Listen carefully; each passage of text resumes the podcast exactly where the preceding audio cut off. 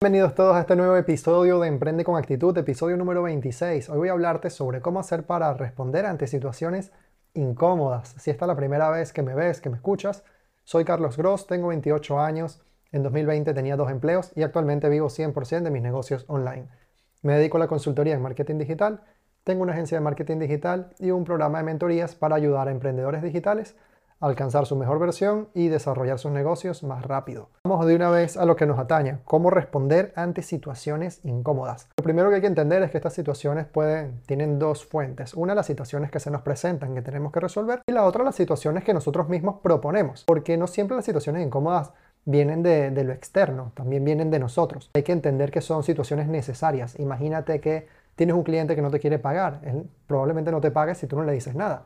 Tienes que ir y proponer esa situación incómoda y esa situación al final tiene, tiene un bien mayor, por lo tanto es un precio que hay que pagar. Aquí yo siempre remarco en podcast, en mis mentorías, en, los vídeos, en el mundo del emprendimiento el precio se paga completo y en anticipo. Si, tú, si estás en esa situación y quisieras recibir realmente el pago por la prestación de tus servicios, pues vas a tener que tú pagar el precio entero y por anticipado. Probablemente vas a tener que prestar el servicio y probablemente si estás en este punto vas a tener que tocar la puerta y tener la iniciativa de proponer esa conversación. Y mientras más directa, más cercana, más, más incómoda sea, pues mejor para ti. Me refiero a incómoda eh, usando el canal, porque es muy fácil mandar un WhatsApp, ¿sabes? Pero lo que, lo que realmente sería más efectivo sería una llamada telefónica o una videollamada, lo cual es un nivel de incomodidad significativamente mayor al que llevaría enviar un mensaje y desconectarte, porque tienes a la persona allí, porque la persona te tiene a ti allí. Entonces hay que entender que estas situaciones son necesarias, sobre todo cuando las proponemos. Y cuando se nos presentan, yo las veo como retos que nos pone el universo para saber si somos dignos del próximo nivel. Y por lo tanto hay que afrontarlas con madurez, con tranquilidad y no reaccionar sino responder. Y aquí voy a un punto clave de este episodio. Y es que el problema de las situaciones incómodas es que nos llevan a tener una reacción emocional.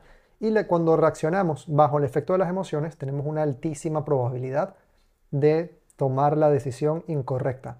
Las emociones tenemos que separarlas de, de lo racional, porque son emociones. Entonces, cuando estamos bajo efecto de ellas, tanto positivas como negativas, incrementamos significativamente las posibilidades de tomar una mala decisión. Por ejemplo, imagínate que un miembro de tu equipo no está teniendo los resultados que esperas, que deseas y tienes que tener esa conversación incómoda con la persona. Una cosa es tener la conversación, explicarle la situación y plantearle los próximos pasos.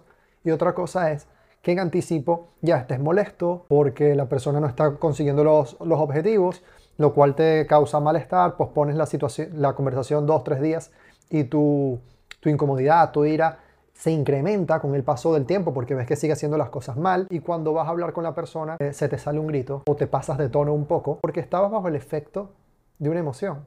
Y eso es lo que tenemos que evitar a toda costa, separar las emociones de las decisiones y de las actuaciones. Saber que cuando nos enfrentamos a estas situaciones incómodas, pues por un lado tenemos ese riesgo de tomar una mala decisión como efecto de las emociones y por otro lado tendría el, el polo opuesto, es la parálisis, que significa no, no enfrentar la situación, lo cual para mí, bueno, es que las dos son bastante graves.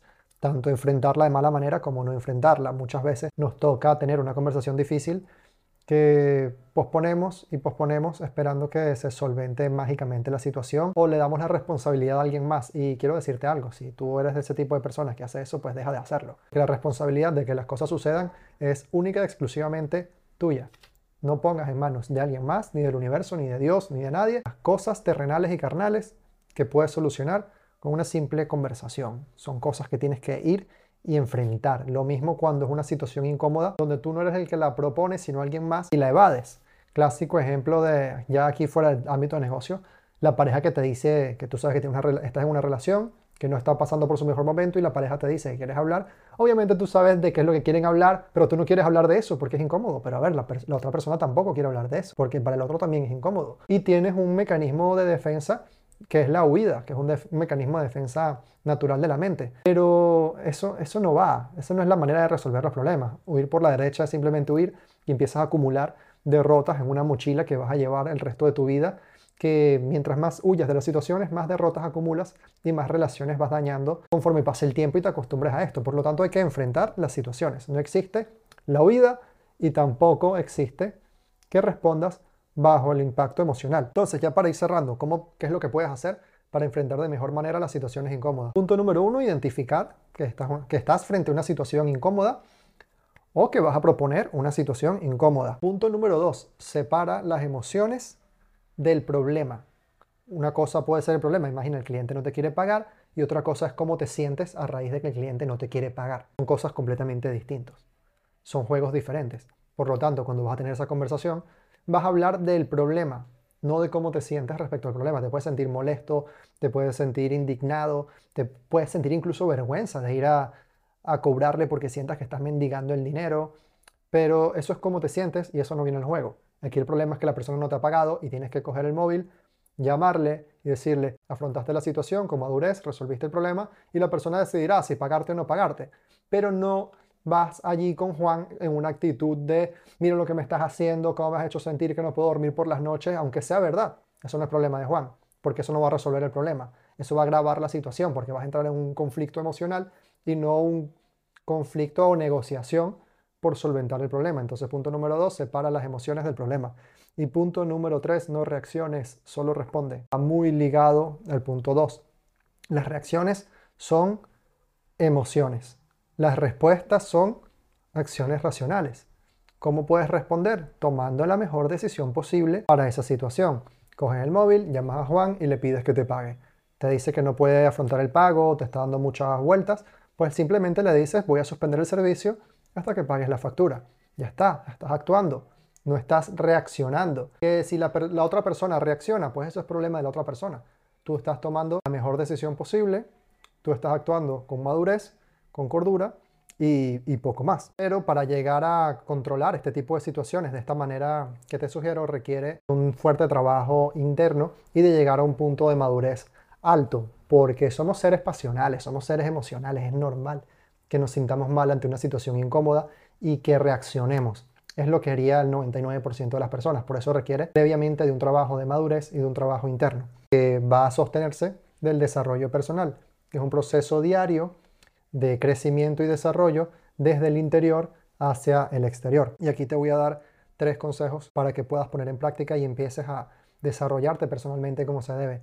El primero, crea hábitos. Necesitas tener hábitos porque los hábitos aumentan tu nivel de confianza. Cuando tú te planteas ejecutar un número de acciones y las empiezas a ejecutar de manera repetida todos los días, te empiezas a sentir más capaz y sientes mayor confianza porque llegas a un punto en el que estás alineado en que lo que piensas, lo que dices y lo que haces está completamente en, la misma línea. Incrementa tu confianza porque te conviertes en una persona que ejecuta lo que promete y eso va a elevar muchísimo tu madurez. Segundo punto, cambia tu entorno porque el entorno en el que estás actualmente, tanto a nivel físico como a nivel digital, eh, va a moldear la manera en la que piensas y la forma en la que tomas decisiones. Necesitas rodearte con personas que tengan los mismos objetivos y estén enfrentando los mismos retos que tú para que empieces a obtener información fresca e información útil para tu toma de decisiones. Porque si estás, por ejemplo, con un entorno que te dice que las situaciones incómodas hay que huir por la derecha, que es lo que haría la mayoría de las personas,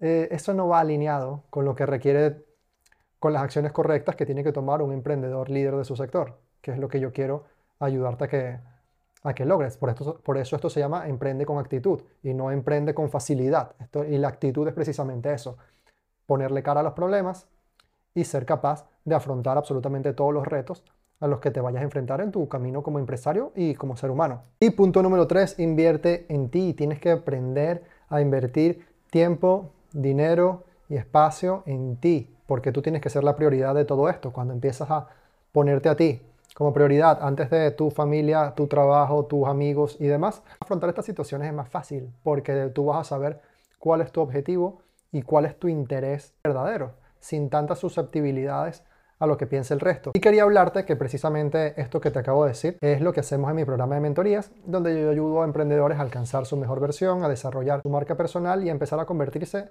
en líderes de su sector emprendiendo con actitud bajo esta filosofía. Si te gustaría recibir ayuda o quisieras unirte al grupo, envíame un DM a mi Instagram, arroba soy Carlos Gross, la palabra ahora, y te explicaré exactamente cómo funciona mi programa de mentorías para saber si es para ti. Si estás en YouTube, dame like y suscripción. Si me estás escuchando desde Spotify, regálame 5 estrellas para llegar a más personas. Chao, chao.